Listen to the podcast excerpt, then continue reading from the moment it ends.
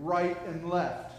They're giving up ground. They're leaving the tenets of the faith. They're stopping in defending Scripture. In fact, they've lost the ability uh, to, to stand and not be ashamed of the gospel. There's an onslaught of attacks. And so this is part two of our study on answering atheists. And I want you to know that the attack on Christianity is coming hard, fast, and it is unrelenting.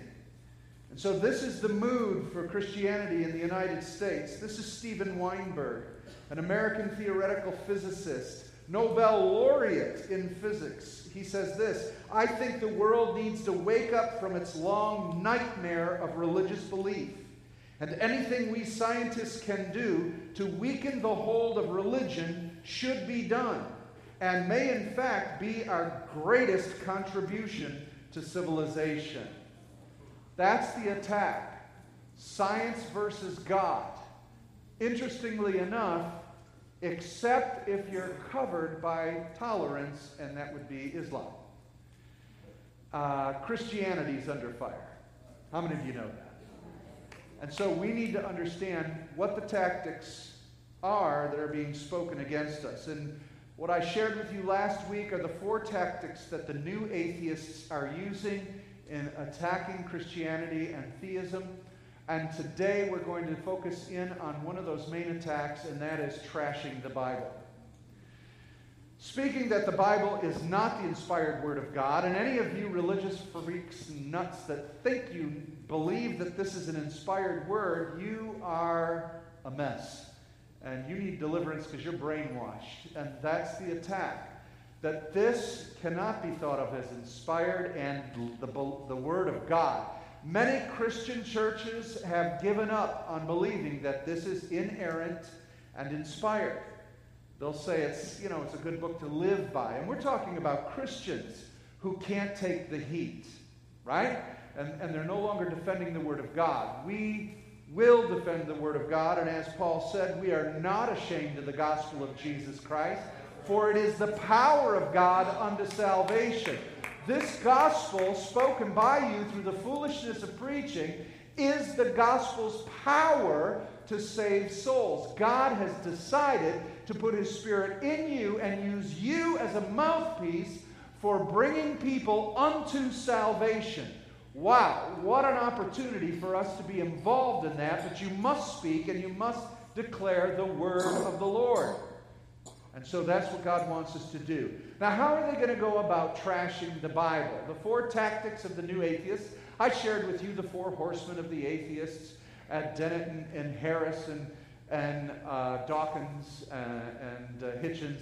And uh, these are the main four tactics that they're going to be using. Number one, science is supreme. All right, science equals truth. What you believe in is mythology. And religion is an attempt to believe without any evidence and any fact. You have your leap of faith. But we trust science. And science is good. Science is true. And science is fact. All the sciences. Why, look at the great sciences that were used to bring change to the world. The, the science of economics by Karl Marx. Right? The science of sociology by Vladimir Lenin. The science of biology by Charles Darwin. These are sciences that have improved our world. And the sciences of quantum physics and, and so forth. And the scientists today who have brought so much, they're going to, science is going to save us. Science is going to be the answer for mankind. But don't you find it interesting when the science of economics and uh, uh, of, uh, as I said, uh, Marx and Lenin and uh, Darwin and these sciences have come to save us, and, and the sciences of uh, astronomy and, uh, and all these uh, cosmic forces that man's science is going to deliver them. And we saw last week that in the last one hundred years, under those influences, through godless uh, social movements and governments, more human beings have been murdered than all the history of the world. We've seen that it's not true. And when you take God out of the equation, the value of human life now depreciates. And so science being supreme is the first point. The second point is they're going to use uh, ridicule and mocking. They want to shame you into the idea that you would believe that there's a God, and ridicule you and mock you for believing a book that's full of fairy tales and imps and demons and talking snakes. Are you crazy? And to mock you till you would be ashamed to even say what you believe. Thirdly, they of course stand on neutral ground. Science is neutral. It has no other influences but the facts and truth.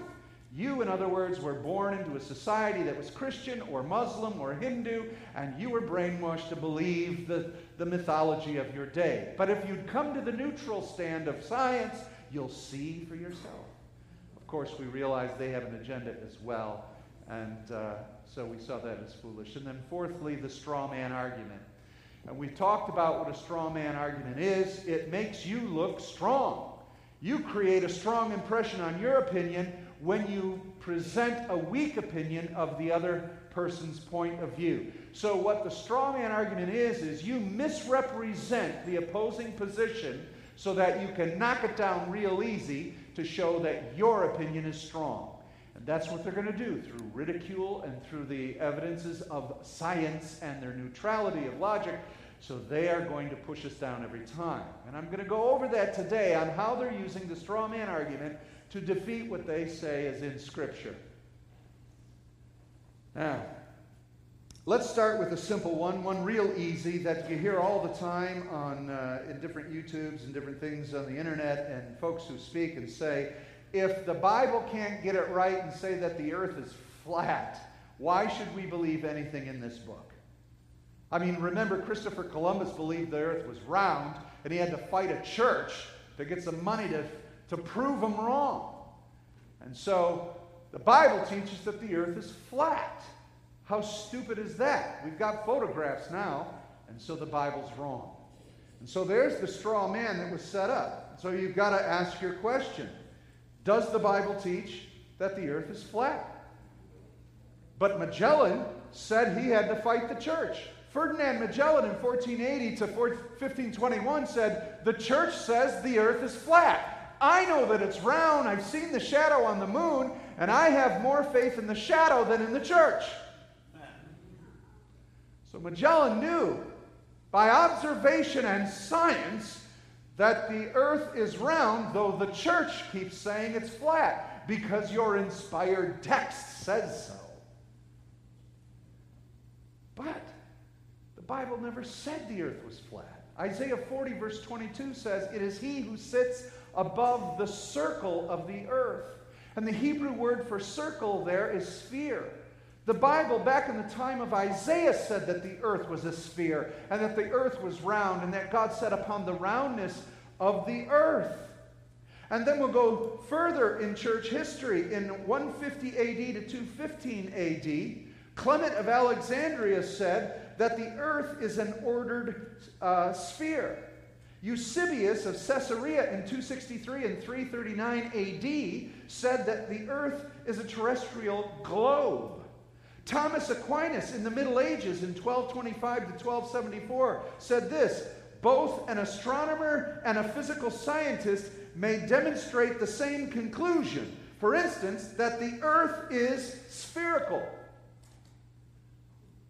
So the Christians believed the earth was round. The Bible teaches that the earth is round. In fact, professor of history at the University of Southern California, Jeffrey Burton Russell, wrote the book, The Myth of the Flat Earth. He said, it must first be reiterated that with extraordinarily few exceptions, no educated person in the history of Western civilization from the third century B C onward believed that the earth was flat.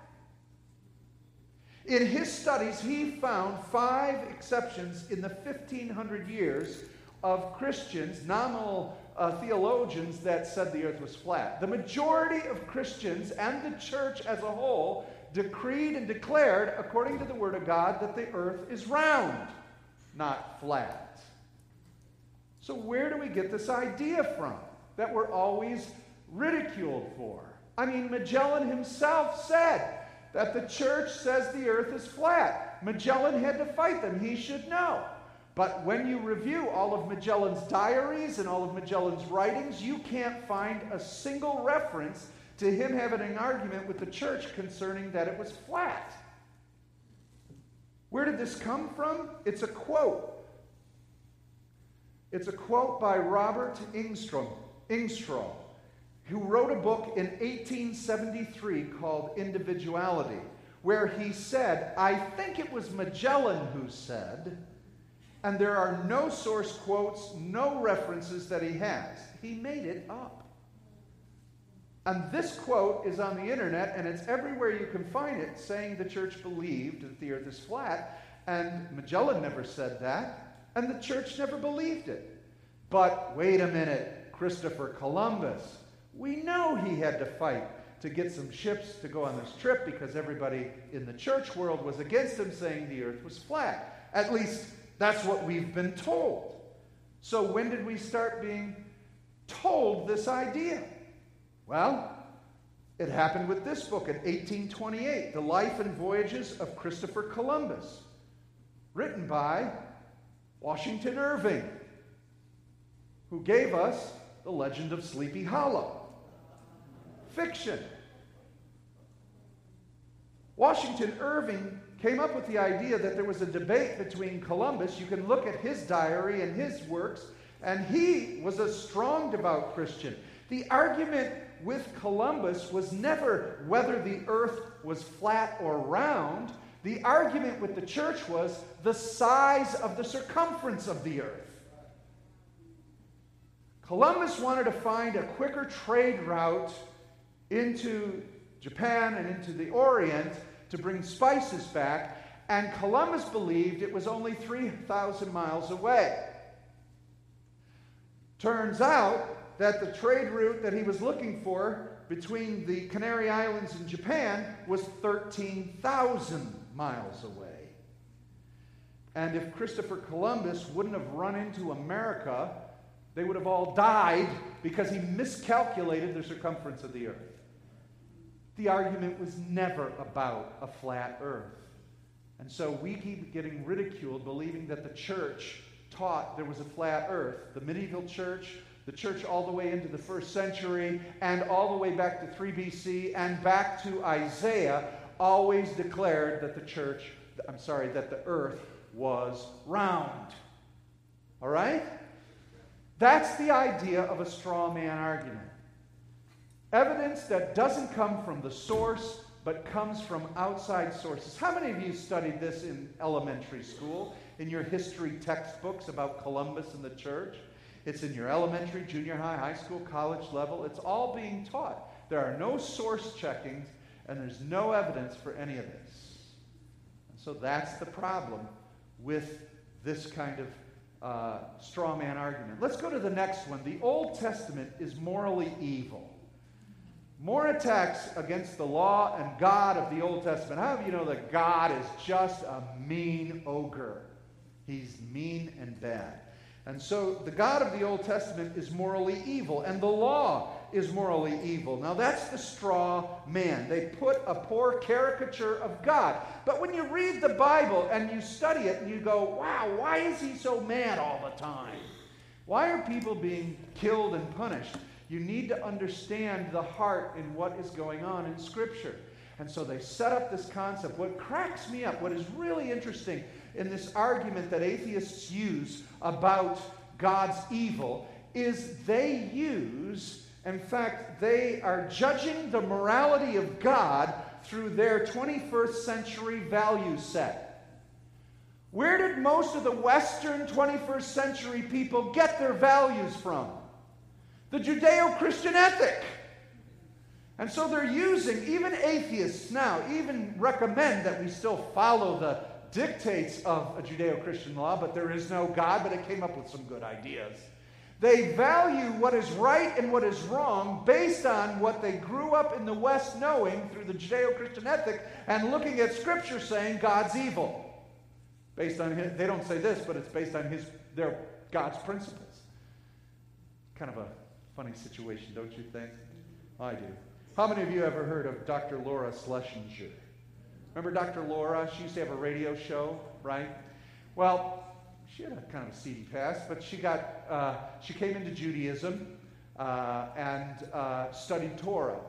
And so what she did is she had a radio show that would interview people and talk to people, and they'd call with their problems. And she would reference the Torah, the Old Testament, and help them know how to live a better life according to the Word of God. She got attacked a lot. She's no longer on the radio. And uh, again, the atheists kicked her out, moved her out, made her marginal and foolish. And there's a letter that was sent to her that ridiculed her. And it was then dramatized in the T V show, The White Wing, West Wing. Might as well call it The White Wing, sorry. All right, the, the West Wing. And so they acted this out. In fact, they kind of portray her in a, in a hot seat in, uh, where, with the president uh, in The West Wing. And they use these arguments. And here it is, the straw man against the God of the Old Testament. So I want to play this portion for you. Listen closely, and we're going to unpack it. They are confused, no sir. Good. I like your show. I like how you call homosexuality an abomination. I don't say homosexuality is an abomination, Mister President. The Bible does. Yes, it does. Leviticus eighteen twenty-two. Chapter and verse. I wanted to ask you a couple of questions while I have you here. I'm interested in selling my youngest daughter to slavery as sanctioned in Exodus twenty-one seven. She's a Georgetown sophomore, speaks fluent Italian, always cleared the table when it was her turn. What would a good price for her be? Well, thinking about that, can I ask another? My chief of staff, Leo McGarry, insists on working on the Sabbath.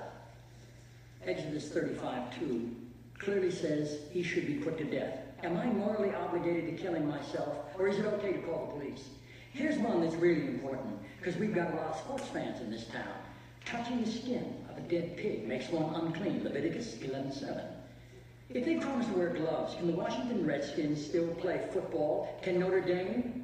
Can West Point? Does the whole town really have to be together to stone my brother John for planting different crops side by side? Can I burn my mother in a small family gathering for wearing garments made from two different threads? Think about those questions, would you? Good questions. Coming on fast, coming on hard, coming on strong, right? I mean, even President Obama has used some of this in his speeches as to which Christianity we should follow. Folks aren't reading their Bible enough, he says. So we get this, and it comes on strong against the church and against Christianity, especially when you look at the Old Testament. How many of you know that? Some tough. He's quoting the chapter and verse. How do you answer some of those questions? Let's unpack that, and let's begin to understand what's happening here. First of all, you need to understand the law of God. First, we know, as Paul said, that the law is good. Man is sinful. There's nothing wrong with the law of God. If there was any failure, what the law could not accomplish because man was sinful, God sent his Son to accomplish. Amen? And so Christ was able to fulfill the law that God added to the promise of Abraham to instruct Israel unto receiving the Messiah. And that was the purpose of the law. It was given to the nation of Israel. So this law is a covenant made with the nation and the people of Israel for the land of Israel. And they were to function properly according to this law so that, secondly, they would become a nation above all other nations to be a light to this dark world, to bring people unto the goodness of God. And so the law was provided to be a blessing and to maintain the blessings of the relationship of God and Israel. And if they would follow the law, he would instruct them and he would uh, educate them in a healthy society, agriculturally, financially, and protecting in warfare, and to keep a stable government. And that was God's purpose for the law. And in doing that, God prophesied and declared that the law was going to pass away when a greater covenant would come through the Messiah. And through Messiah, the law would be fulfilled for the covenant of Israel, and salvation would be open to the world. And God would instruct through his Holy Spirit and his Word how to live under the glory of God. And so when you understand what the law is and who it's written for and why it's written, you can begin to unpack some of these things. And we need to understand that. So let's go through this one by one. And let's start with his first comment. I'm interested in selling my youngest daughter into slavery, as sanctioned in Exodus twenty-one seven. She's a Georgetown sophomore, speaks fluent Italian, always cleared the table when it was her turn. What kind of a good price can I get? Okay, so the mockery, the ridicule from this, really pushing that person into feeling disarmed for an argument. Now, he quoted scripture, Exodus twenty-one seven. When a man sells his daughter as a slave, shall she not go out as the male slaves do? So what in the world's going on here? There's slavery in the Old Testament. But again, you need to understand the context of the law to Israel versus the context of the rest of the then known world.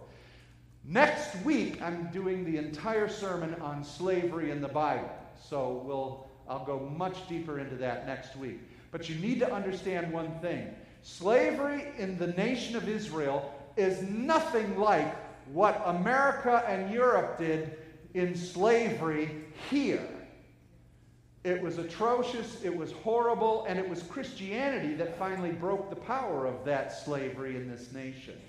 But you need to understand, what is slavery in the Old Testament to the nation of Israel? The laws of Israel believed that if you had uh, owed someone, you were to work off that finance. There was no social security. There was no governmental aid. The system was based on indentured servitude. So if you owed someone money, or you had a plot of land and owed the landowner, you would have your children go into servitude to that landowner. We call it slavery. They would call it servitude. It was an indentured servant. They would work till the debt was paid off. Now, in Israel, that kind of slavery or servitude protected from abuse. The law of God also goes on to say that someone who has slaves, or those working off their debt for them, could not abuse them or harm them. Secondly, it protected the young girl from any rape. If she was not married and needed a job and needed money, she could enter into servitude where she would be protected by that person who was over her. If not, if she went out just trying to make money, she was not protected from anything that could happen. Second, or thirdly, it provided fair wages. There was accounting kept so that they could pay off what they owed.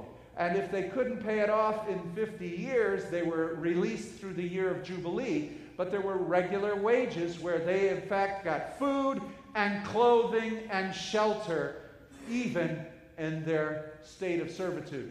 Fourthly, there was asylum for them. If their master was abusive, they could leave and find asylum in a city of refuge and not be returned back to the slave owner.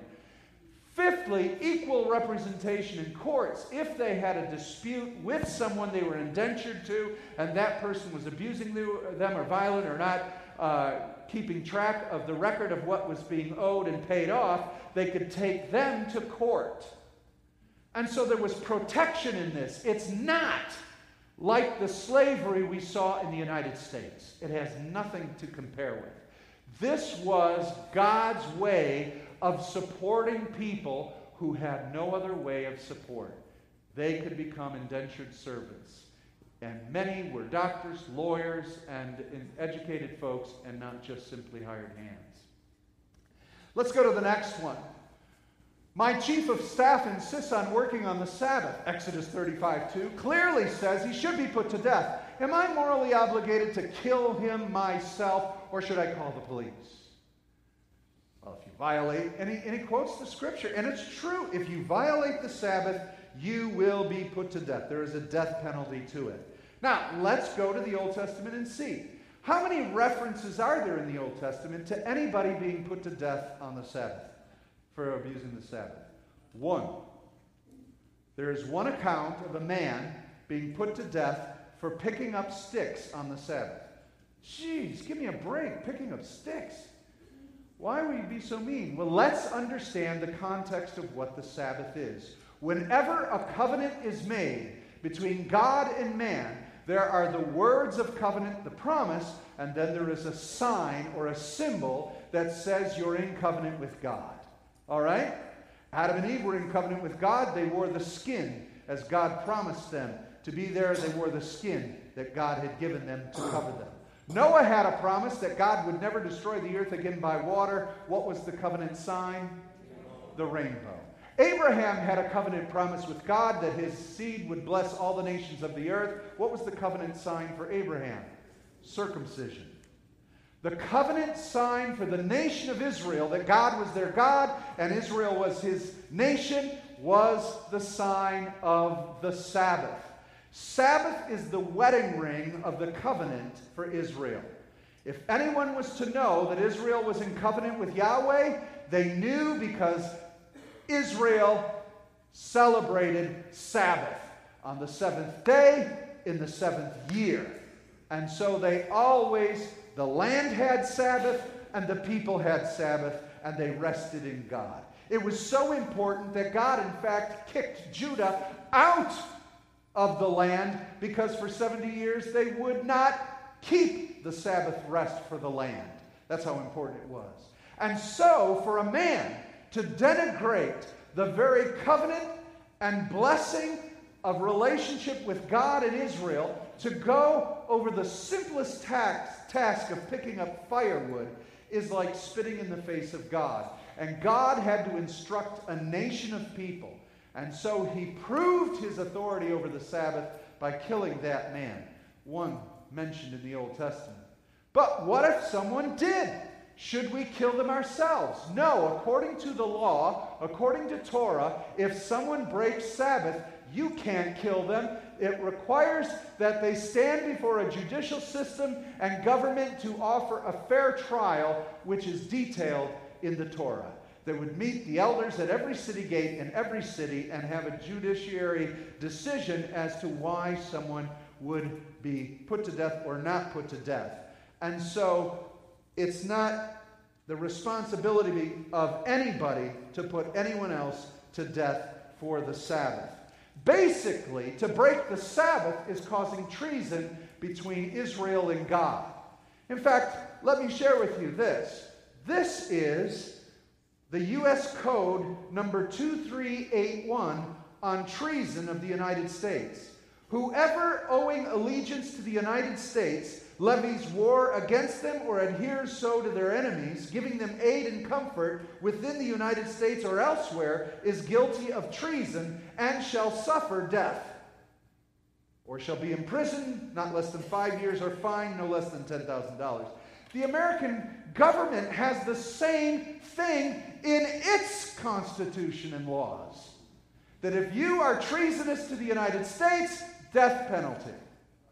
So here we ridicule Israel for having the death penalty for breaking the covenant law with God, which is high treason against the nation and against God himself. So that's not really anything to, to mock. Let's go on. Number three, here's one that is really important because we have a lot of sports fans in this town. Yeah, we do. Touching the skin of a dead pig make one, makes someone unclean. Leviticus eleven seven. If they promise to wear gloves, can the Washington Redskins still play football? Can Notre Dame? Can West Point? And we take football seriously. Right? I never thought of this one. I read, I saw that one. I was like, hmm. How many of you were tripped up by some of these, right? You, I mean, they're there. And you're going like, how am I supposed to answer that? Can I encourage you that, you know, there, there's going to be things that are going to come against you, and people are going to have opinions and questions and statements against the Old Testament and against God and so forth. Some really difficult passages. And you know what? You may not have the answer. How many of you have been in an argument or a discussion, and two, la- two days later you're going like, oh, man, why didn't I say that?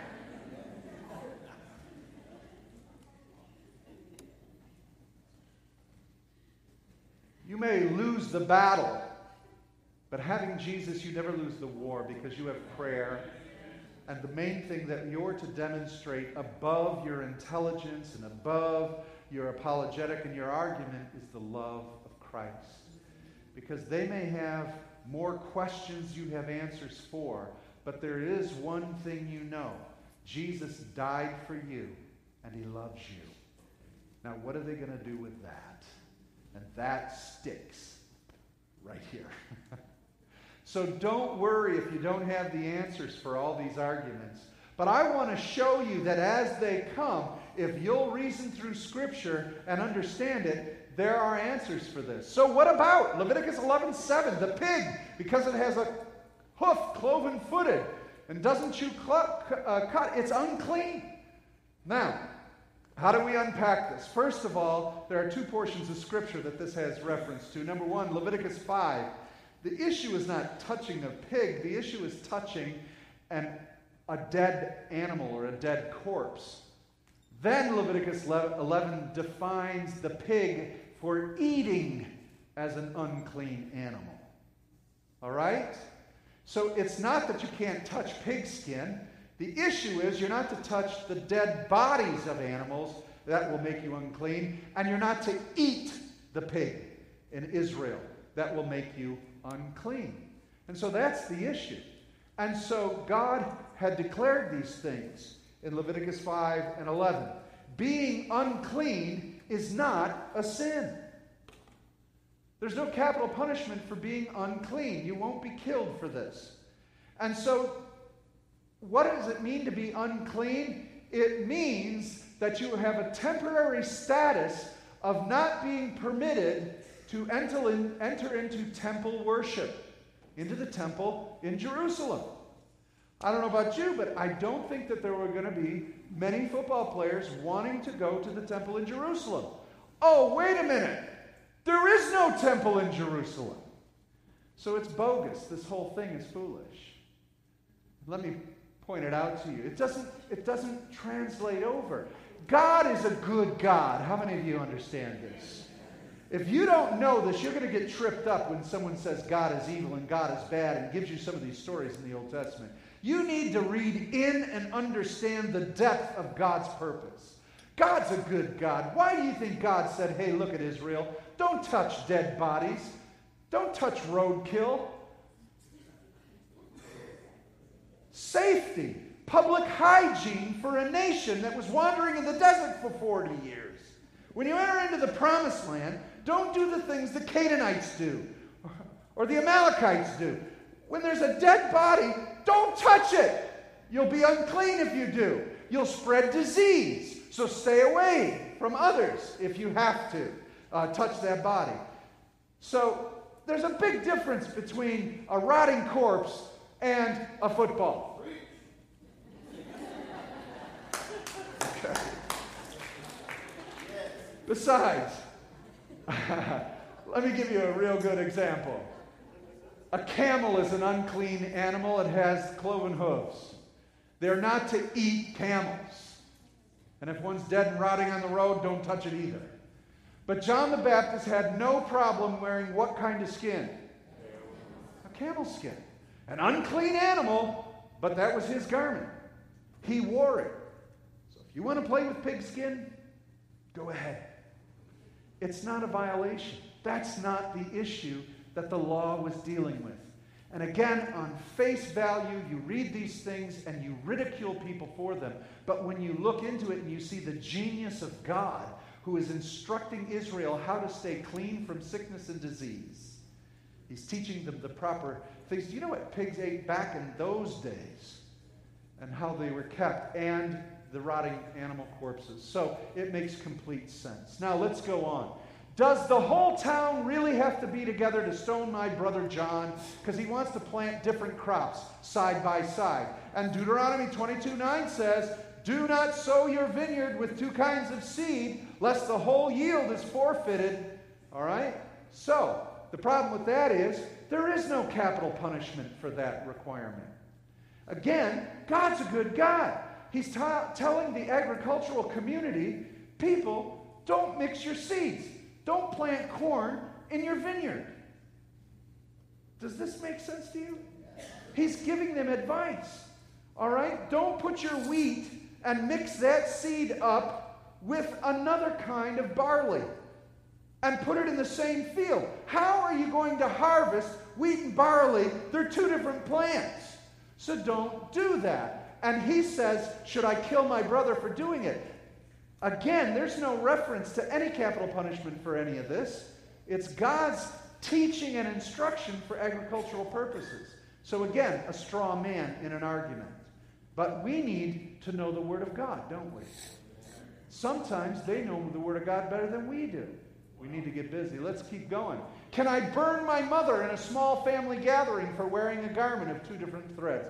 I love the way atheists, and the new atheists, Sam Harris is famous for this, where they bring in children and relatives in light of what Scripture says, and all the babies that die because God doesn't care. And when you consider, under atheism, how many babies have been aborted, it's ridiculous for the straw man argument to stand up. So he says, should I burn my mother? Because again, in Scripture, Deuteronomy twenty-two eleven, you shall not wear cloth of wool and linen mixed together. And my mother did. I better kill her. That's not in the law. There's no capital punishment for this. He just says, you shall not wear cloth of wool and linen mixed together. Why? Because if you make a garment out of linen and you make threaded it with wool, mixing it, when you wash it and dry it, it's going to just destroy your garment. I mean, thank you, God, for helping him out. And, and, and, and consider that the high priest wore a linen ephod garment under and a wool overcoat over it. It's not about there's something bad about linen and wool mixed together and there'll be a cosmic explosion.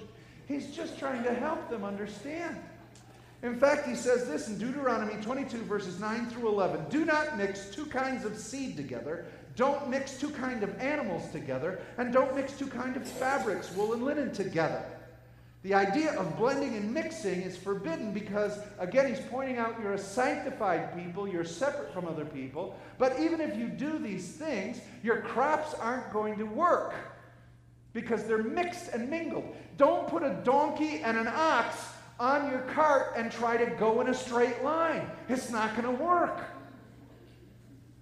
And don't mix your fabrics, weaving them when you weave. That's just common sense and reasonable. And God is telling Israel these things. And so now they distort it and they throw capital punishment in the mix for it, and we're going to kill you if you're wearing polyester. That's what you Christians believe. Some go into greater detail and say that God is in fact also speaking about genetics and saying not to mingle certain animals together and certain vegetables and and crops and, and so forth, that we're not to, supposed to uh, change what nature's given us. And I find it interesting because we have so altered uh, food products today with so many upgrades, and so that they come to harvest quicker and they last on the lo- uh, shelves longer, and we've got more cancer than ever, don't we? And so it's kind of interesting. You know, the wheat that Israel ate is nothing like the wheat we eat today, or the food products. And then, you know, trying to mess with the genetics of certain animals and, and creatures together is, is another interesting point. So what's, what's all of this about?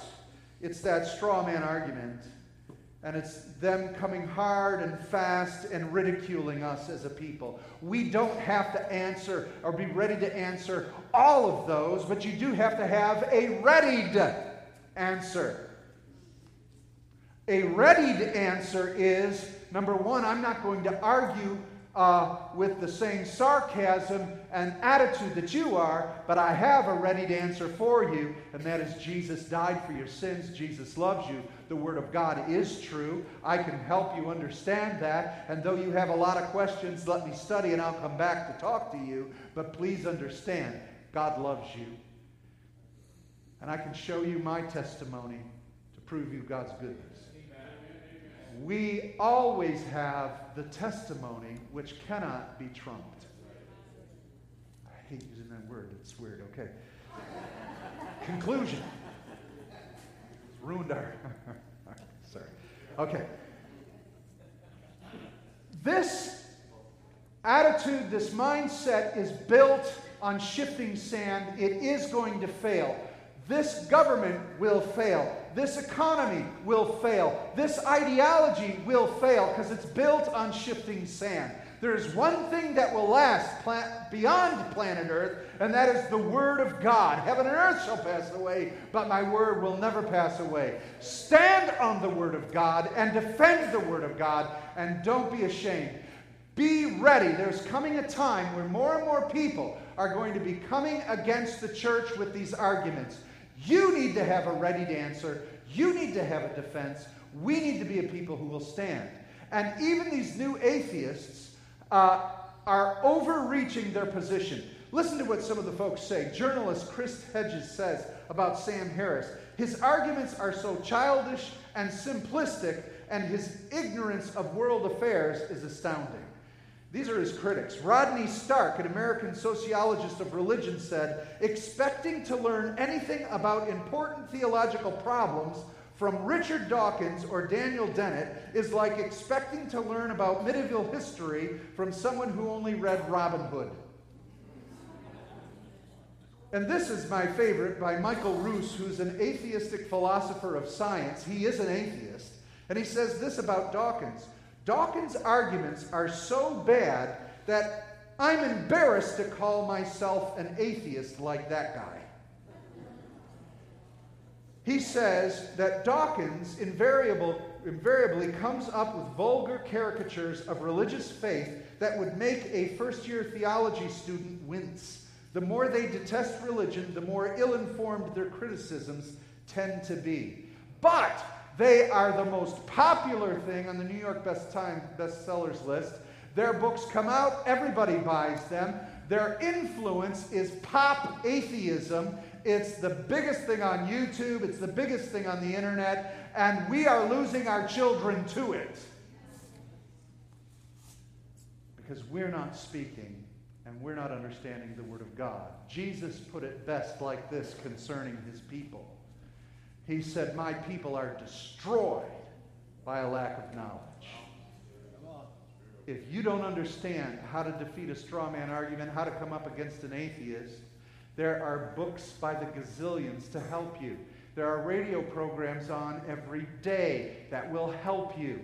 There are internet channels every day. There, in fact, are top ten proofs that are available to you all the time. You can go anywhere and get the help you need, folks. You need to know this stuff. You need to pursue it and study to show ourselves approved. People are hungry.